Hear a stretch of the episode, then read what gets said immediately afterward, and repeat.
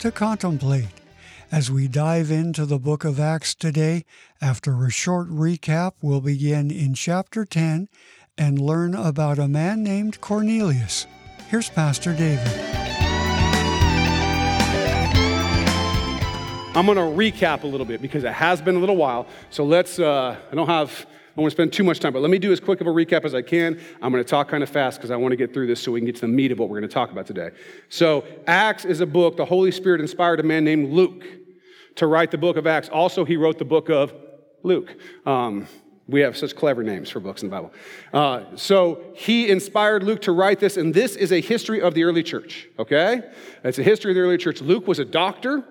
Uh, he went around with a guy named Paul, the Apostle Paul, and they, they sort of, he, he hung out with him um, when Paul was going around from church to church and doing some things. And, and Luke was able to uh, meet and, and interview and talk to all these different people who had been there since sort of the beginning to, to the point where we end the book of Acts in a few years when I finally get there. Um, that, that he was able to talk to all these people and get all this information. And what it is, is it's a history, a very serious history. In other words, Luke takes incredible care to include detail after detail after detail. And there's a reason that he does that. Okay, a couple reasons.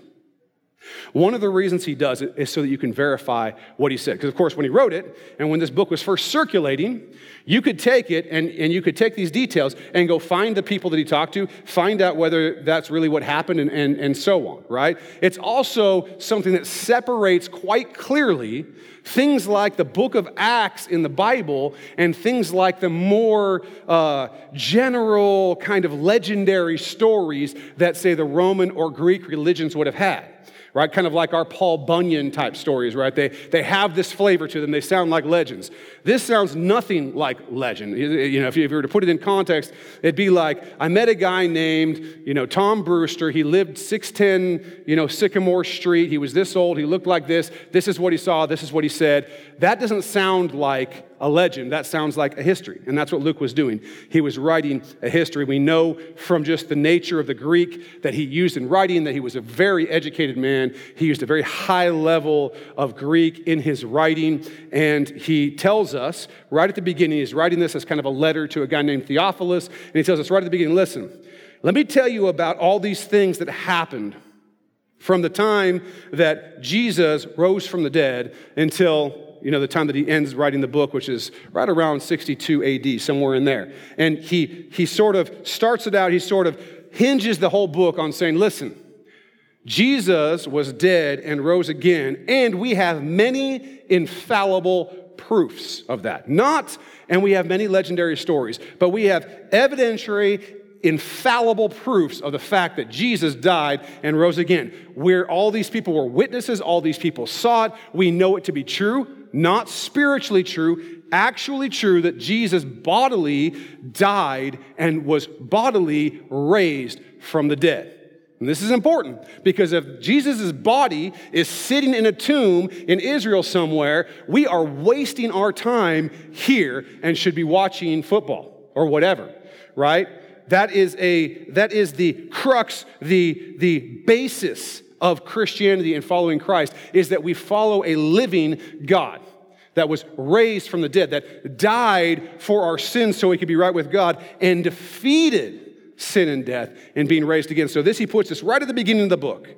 And then he starts out, you know, the story. Here's Jesus, he's risen from the dead. He's talking to his apostles and he's telling them, hey, You're going to be going out into all these places, starting at Jerusalem, then you're going to go to Samaria, Judea, Samaria, and the ends of the earth. You're going to teach people, right? My ways. You're going to tell them about me. You're going to tell them that I rose from the dead. You're going to tell them to follow the commands that I've given, which are life giving for them. And he says, and you're going to have a helper. I'm going to send my Holy Spirit to you. I'm, I'm going to go back. I'm not going to be bodily here with you anymore. Instead, you're going to have the Holy Spirit, and the Holy Spirit's going to empower you to bring the church to where I want it to be.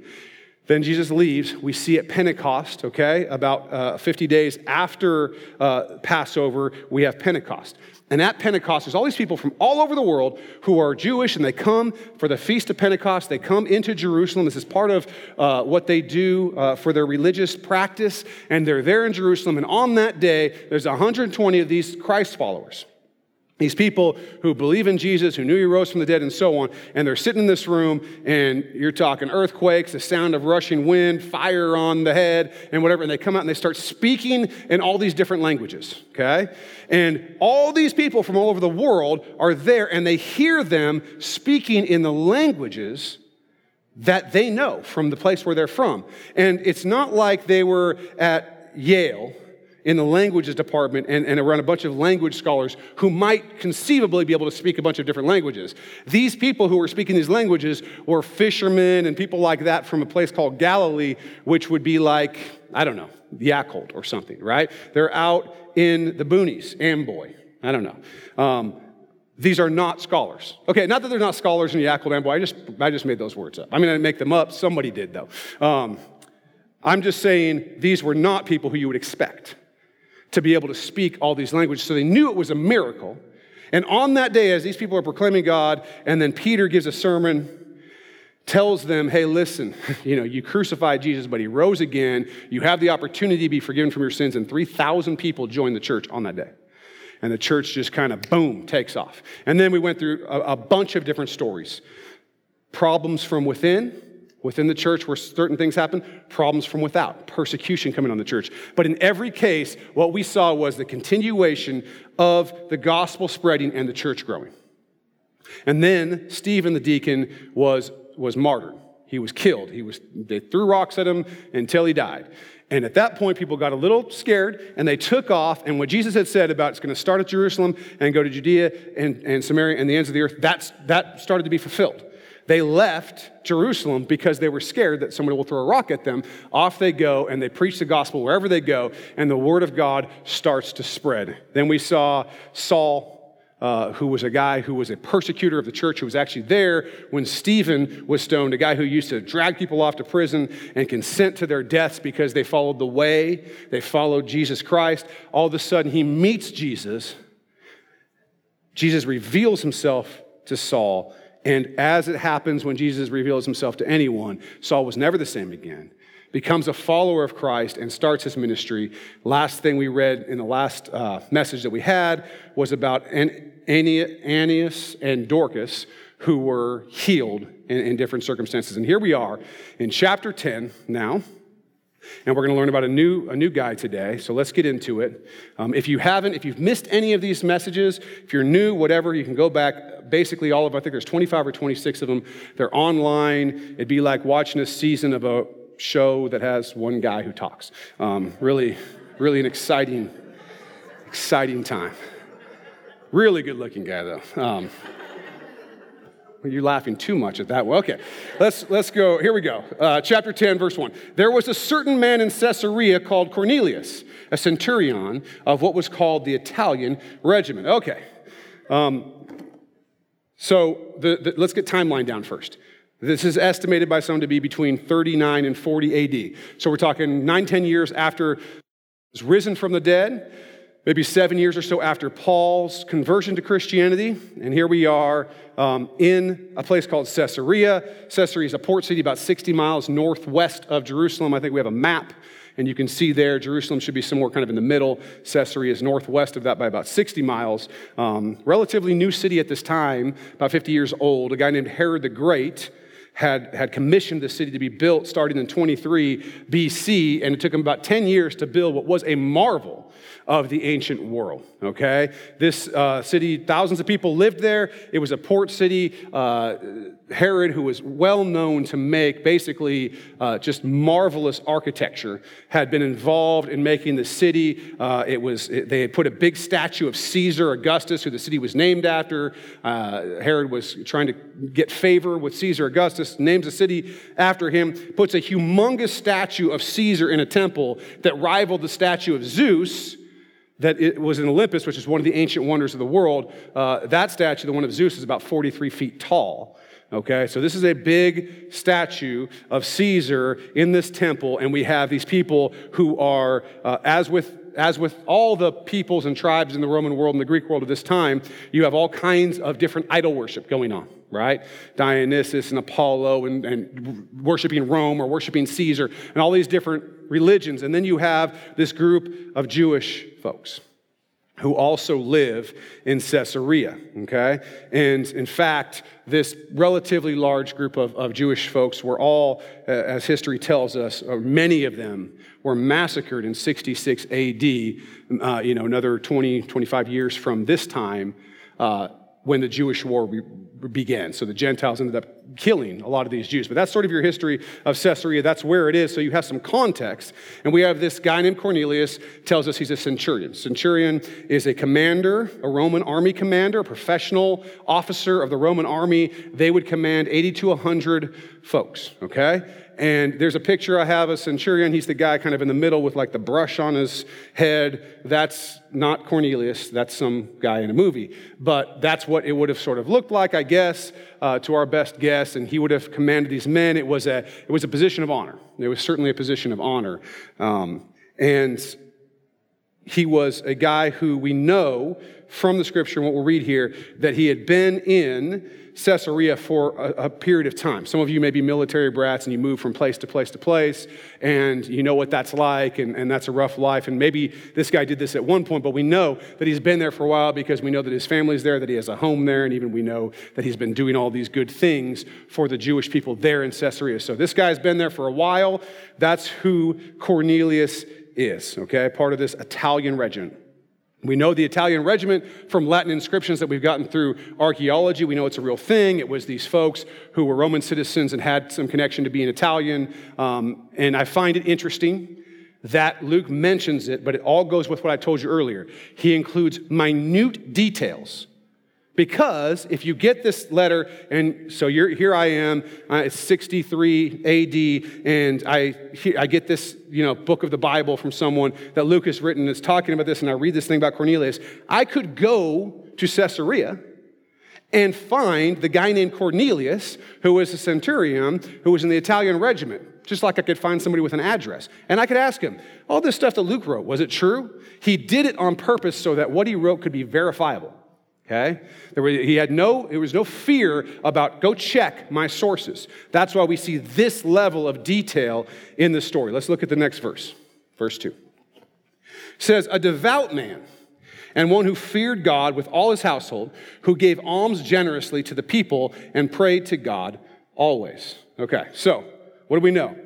Cornelius Although a Roman, although culturally uh, one who would naturally be someone who went to idol worship and the philosophies of the Roman and Greek world, was a worshiper of the one true God, the God of Israel. That's what it tells us here. Um, he was this guy who was seeming to be a wealthy Roman officer, and yet he's following the God of these Jews. This is an interesting thing, okay? Um, because if he's going to be this guy, this devout man, He's giving alms. It means he's giving to the poor. He's taking care of, of those in need. He's praying always. He's seeking after God. But we also know that culturally he's a Roman and that everything in his culture, in his society, you know, where he is and what he's doing is saying, no, no, no. We worship Caesar or the god of war or, or Dionysus or whatever, right? We, we worship these things. We go after the philosophies of Stoicism or Epicureanism. We don't do this, the Jewish one God thing. It would have been completely countercultural. He would have had to completely break with his culture to do that. There's a guy, a man who grew up Muslim. His name is Nabeel Qureshi. And he's an interesting guy. He, he was a Muslim growing up culturally, his friends, his family, all Muslim, very, very important. His faith was very important to him. And he got to the university, got to college, and he met a Christian guy. And uh, Nabeel and, and his Christian friend, they would go back and forth, right? Trying to save each other's souls, trying to convince each other of what was true. And over time, as he put Islam to the test and put Christianity to the test, he realized that all the things that he had believed about Islam were were not able to hold up to scrutiny, and the things that he was learning about Christianity were over and over and over and over and over again proved through evidence.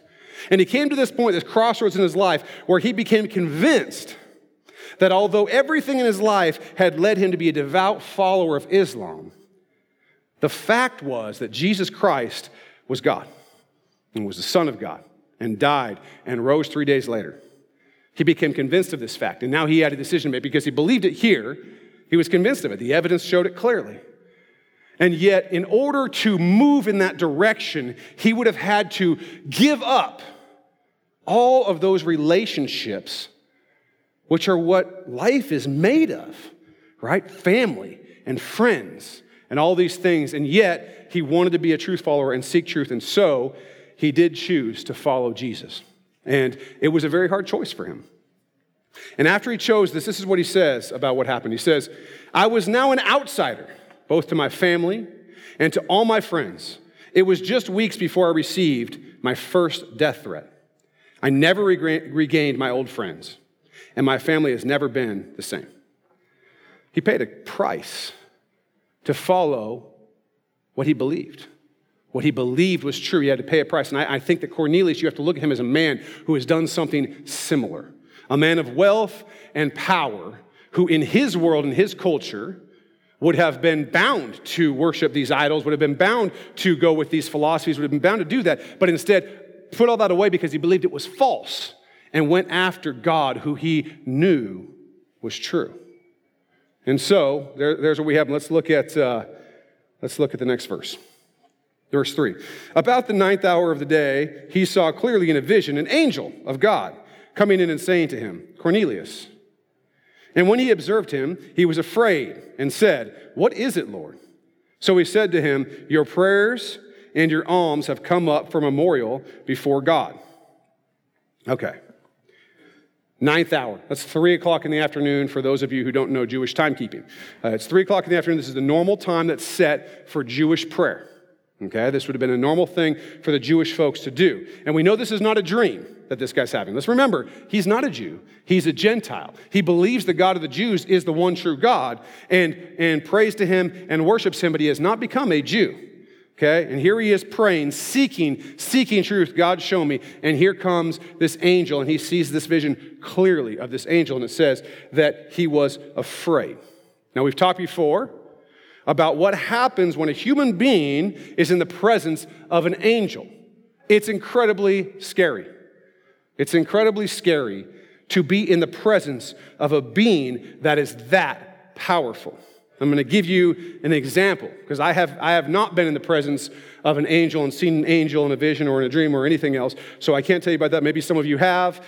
I'd love to hear about it if you have, um, but let me tell you about something that did happen to me. I used to, when I was young, I used to go out boogie boarding in the ocean, in the Oregon coast. Uh, I have no idea why I did that. It was freezing cold. Um, but I go out about this time of the year, and it was, you know, like it is at the coast this time of the year super dark clouds, really cold, probably was raining, and I'm, and I'm swimming out to the, you know, paddling out to the waves, and the water's all dark, and you know that Jaws is just like right below you, and you're like, so you got this kind of nervousness that's right here, kind of all the time. Like at some point, at some moment, you know, boom, it's over, right? And and and so you're sort of you're sort of in that mindset. And all of a sudden, as I'm paddling, I'm, I'm I'm a ways from the shore at this point, right, out in the ocean. And in front of me, all of a sudden, pops up out of the water this humongous sea lion, and he goes, oh, like that, okay? Here's the thing. Sea lions aren't bad. In fact, if you've watched Animal Planet or something, they look really cute. They're like fat and hairy and they're rolling around. They're, they seem like nice animals, okay? And I, and I don't believe that, the, that a sea lion generally has any ill intent for a human. But in that moment, when this thing, and I'm just gonna estimate, I'll, I'll under guess a little, probably a million pounds, something like that, okay? When this thing comes up out of the water in front of you, and here you are, slightly less than a million pounds, and and it's in its element because I don't know how well any of you swim, but I bet none of you swim as well as a sea lion. So he's got the advantage on me, and he's humongous, and I'm in a place of, of fear because of just the power and size. And I think that's where we would be if we saw an angel. Okay? All right, angels are scary, whatever. Let's move on. Okay, so he sees this angel, he's afraid, and he says to the angel what a smart person would say, which is, What is it? Uh, what, what do you want me to do? He calls him Lord, which, you know, puts, puts it in perspective that Cornelius understood the nature of the power structure of this relationship.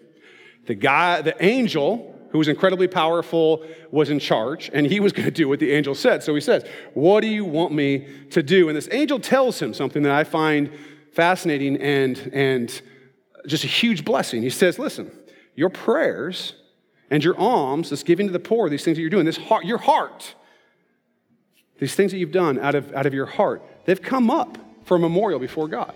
In other words, when you pray, God does listen. God listens? Did you hear that? What an amazing thing that the God who created everything hears us. It blows my mind sometimes. And you'll want to be sure and listen to part two in our next episode for more. And let me remind you that you've been listening to Pastor David Robinson from Axe Church in Vancouver, Washington, and we'd love to have you visit us in person. Get easy directions and all the info you need anytime at axchurchnw.org or call 360 885 9000. Hope to meet you real soon. Well, that's it for today. Thanks for listening, and we'll look for you right here next time for more with Pastor David Robinson here on Contemplate.